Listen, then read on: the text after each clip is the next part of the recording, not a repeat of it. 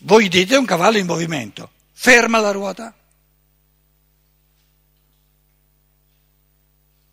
Mi ero sbagliato prima? No, adesso percepisco un cavallo fermo.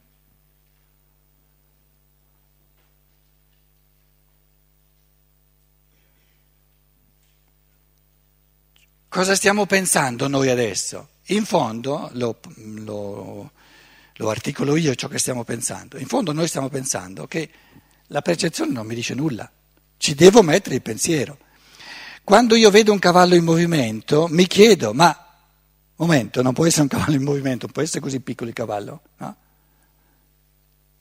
E allora se ci rifletto in chiave di pensiero dice, dico, devono essere per forza, magari anche soltanto due o tre cavalli. Uno non basta. Basta un cavallo? No, perché la, la, la, la, posizione sarebbe sempre la stessa. Devono essere almeno due, uno un po' così, uno un po' così, e poi il movimento sarebbe sempre eh, dietro avanti in due posizioni soltanto, che però um, sarebbe un movimento sussultorio, no? però un movimento di enorme, di enorme velocità sussultorio, però un movimento.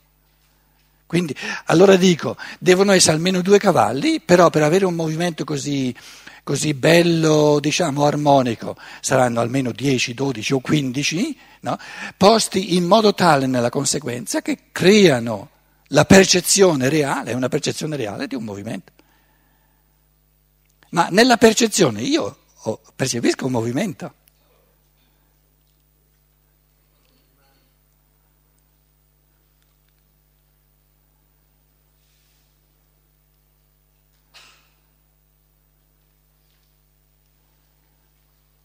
La stessissima cosa quando andiamo al cinema. Nel cinema non si muove mai nulla. I fotogrammi vengono, vengono proiettati con susseguenza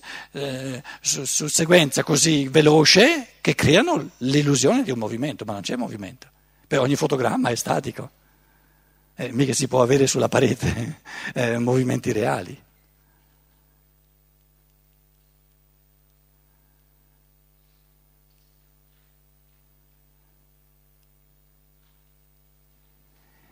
Allora cosa c'è in realtà? Un movimento o non c'è un movimento?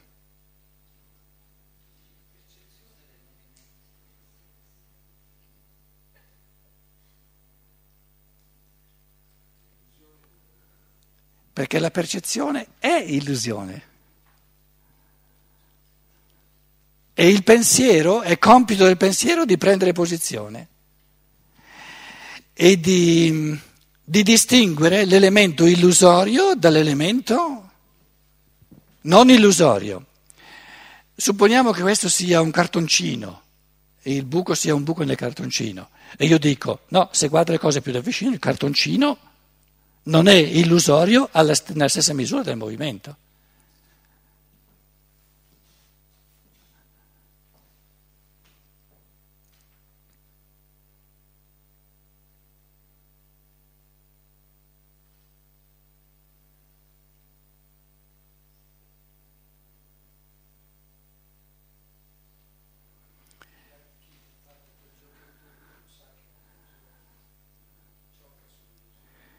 Sì, ma anche l'adulto che lo guarda lo sa, se ci riflette.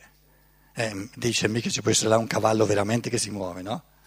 Tu dici lui lo sa, lo so anch'io.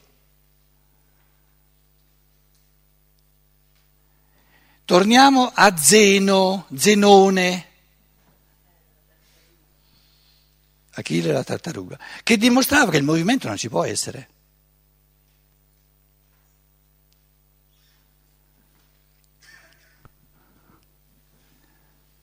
Perché dice, allora qui c'è il primo cavallo, il secondo sta qui. Il secondo cavallo deve la, la, la, ruotare in questa direzione, d'accordo? In questa direzione. Quanto tempo ci mette il secondo cavallo, cavallo 1, cavallo 2, il secondo cavallo ad arrivare nel buco? Deve percorrere tutto lo spazio che c'è tra, tra due posizioni. Prima di percorrere tutto questo spazio deve percorrere la metà. Prima di percorrere la metà deve percorrere la metà della metà. Prima di percorrere la metà della metà deve percorrere la metà della metà della metà. Quanti spazi deve percorrere per arrivare al buco? Infiniti. E non può percorrere infiniti spazi in un tempo finito. Quindi il secondo cavallo sta ancora, ancora per strada per arrivare al buco.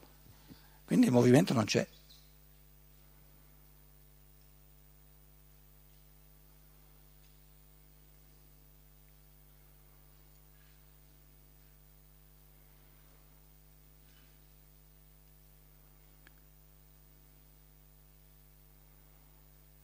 Il tempo e il susseguirsi nel tempo è un'esperienza animica, non una percezione, è un vissuto animico.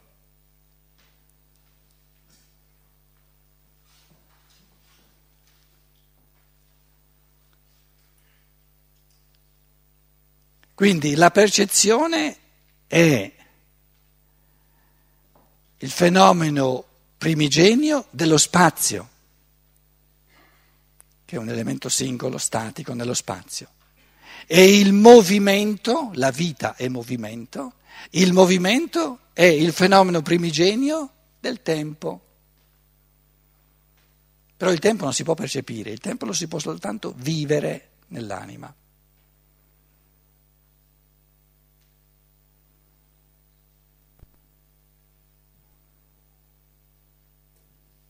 Guardo là dove c'è il buco, il buco è uno spazio, una cosa spaziale, una percezione spaziale. Il buco è fermo, non è, non è in movimento. E col passare del tempo, vivendo nella mia anima il tempo, vivo il movimento.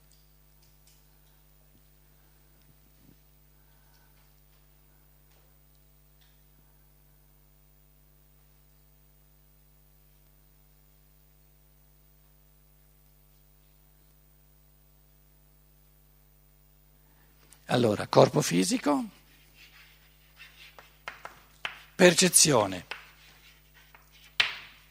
forma, forma, corpo eterico, movimento, metamorfosi, perché un cavallo in movimento è un cavallo in metamorfosi, corpo astrale,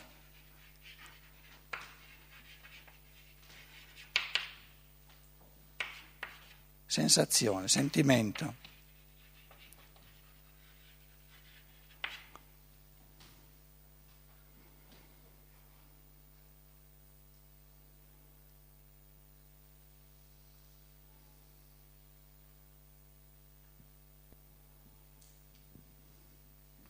Quindi l'elemento del minerale è la forma, il mondo delle forme fisse, il vegetale è il mondo delle forme in movimento, delle metamorfosi.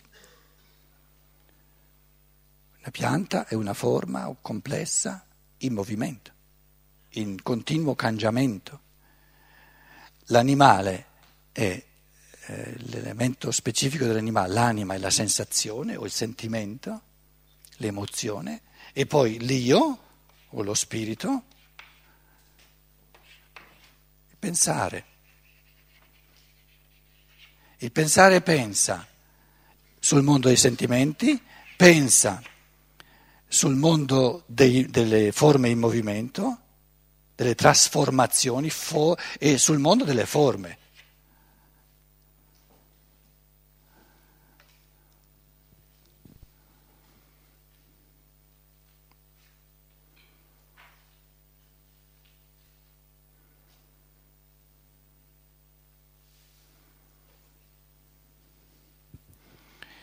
Allora, prendiamo una, una pianticella che sta sbocciando.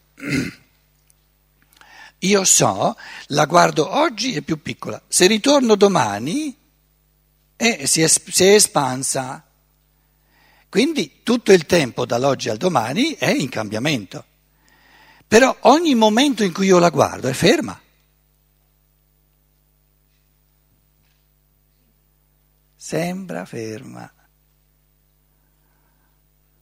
Sì, però è ferma.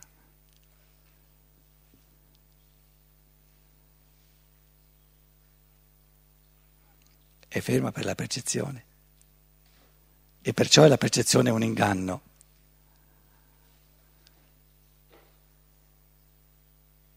Perché a livello del vitale c'è movimento.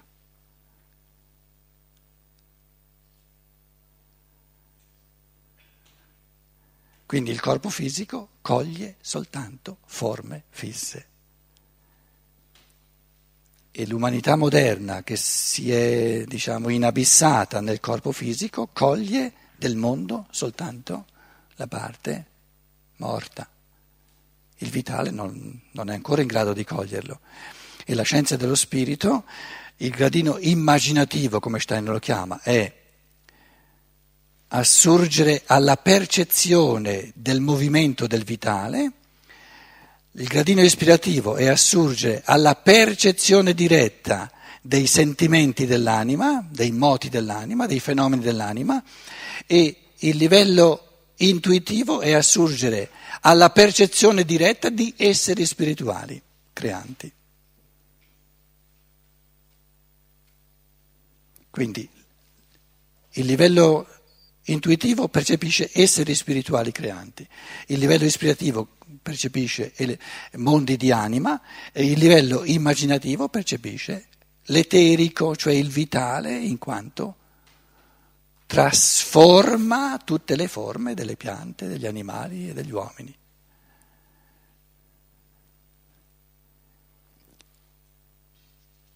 Anche il minerale, però a livelli molto più più ampi di evoluzione, perché anche le pietre, le pietre non sono del tutto morte, forme che non sono soggette a cambiamento. C'è una, diciamo, un lavorare dell'eterico anche nelle, nelle pietre, però molto più dall'esterno. Nella pianta l'eterico lavora dal di dentro, nel minerale lavora dal di fuori.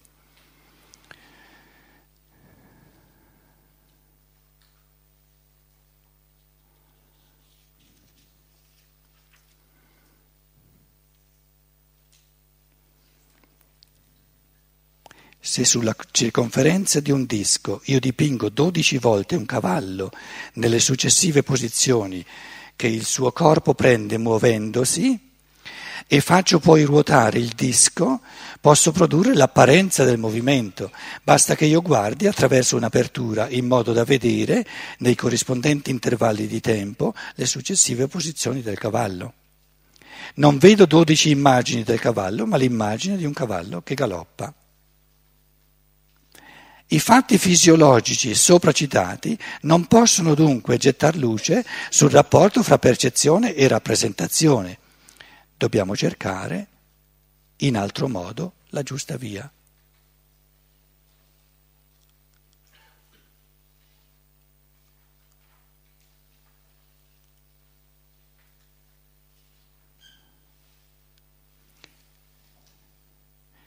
In altre parole, non possiamo capire cos'è la percezione restando alla percezione, perché la percezione è una cosa nell'occhio, è un'altra cosa nell'orecchio, è un'altra cosa nell'udito, è un'altra cosa quando io percepisco un cavallo in movimento, ma non è un cavallo in movimento, ma percepisco un cavallo in movimento. Devo venire via dalla percezione e trovare un elemento che non mi inganna come mi inganna la percezione. E il, il punto massimo di inganno della percezione ce l'ho in questo esempio dove dico ma, ma io vedo, percepisco veramente un cavallo in movimento. E so che non è vero, ma è vero, ma so che non è vero, ma è vero. È vero per la percezione.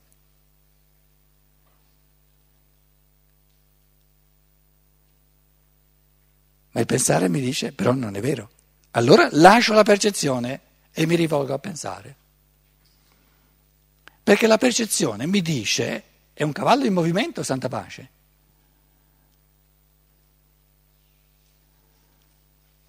Sì, ma è un cavallo dipinto, certo che è un cavallo dipinto, però è in movimento lo percepisco veramente in movimento.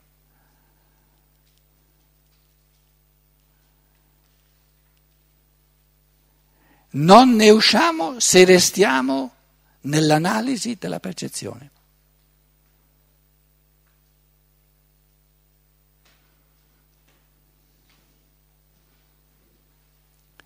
Nel momento in cui una percezione spunta sull'orizzonte della mia osservazione, entra in azione in me anche il pensare. Un membro del mio sistema di idee, una determinata intuizione, un concetto si collega con la percezione. Che cosa rimane poi quando la percezione sparisce dal campo visivo? La mia intuizione collegata con quella determinata percezione che si è formata al momento del percepire.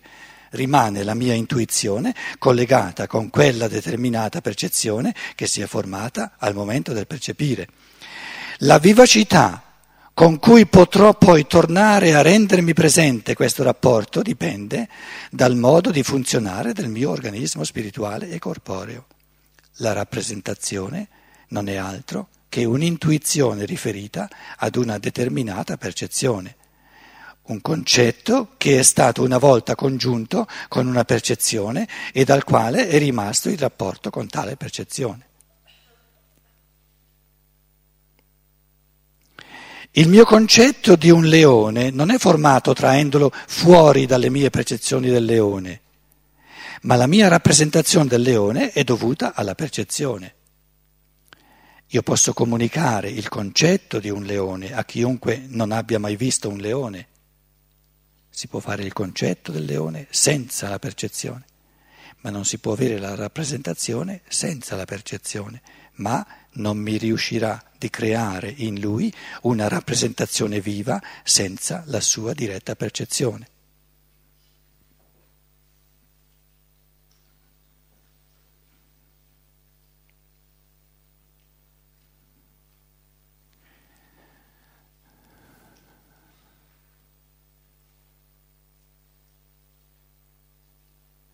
Prima noi abbiamo detto cosa percepisco io quando... perché adesso, adesso noi abbiamo, abbiamo, guardato la ruota no? col cavallo in movimento, ci resta la rappresentazione, l'immagine no? della ruota che abbiamo visto col cavallo che si muoveva. Adesso il pensiero, ritorni, rifacciamo di nuovo tutto il processo. Cosa abbiamo visto?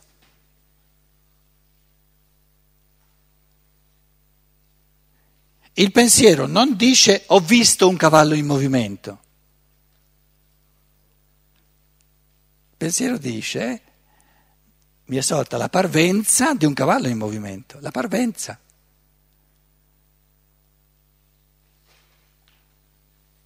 Quindi questo è il concetto, non un reale cavallo in movimento, ma parve- prima di tutto il cavallo è dipinto e il pensare lo sa che il cavallo è dipinto, non è un cavallo reale.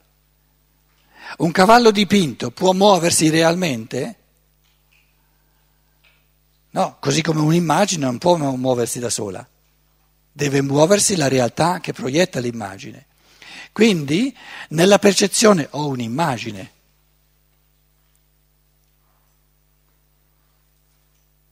E questa immagine mi presenta la percezione di un movimento di un cavallo.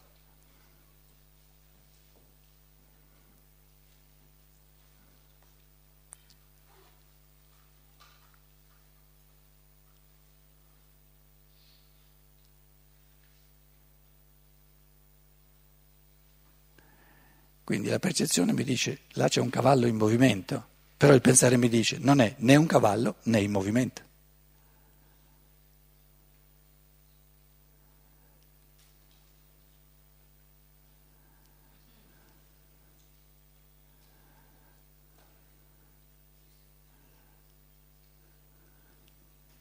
Sì, il, il piccolo è tre, sì. Nel momento in cui una percezione spunta sull'orizzonte della mia osservazione, entra in azione in me anche il pensare. Un membro del mio sistema di idee, una determinata intuizione, un concetto si collega con la percezione. Che cosa rimane poi quando la percezione sparisce? Rimane la rappresentazione. Proprio in giù, la rappresentazione non è altro che un'intuizione riferita ad una determinata percezione, un concetto che è stato una volta congiunto con una percezione e dal quale è rimasto il rapporto con la tale percezione. Il mio concetto di un leone non è formato traendolo fuori dalle mie percezioni di leone. L'abbiamo fatto questo esercizio. Qual è il concetto puro di leone? Indipendentemente da, dalla percezione del leone.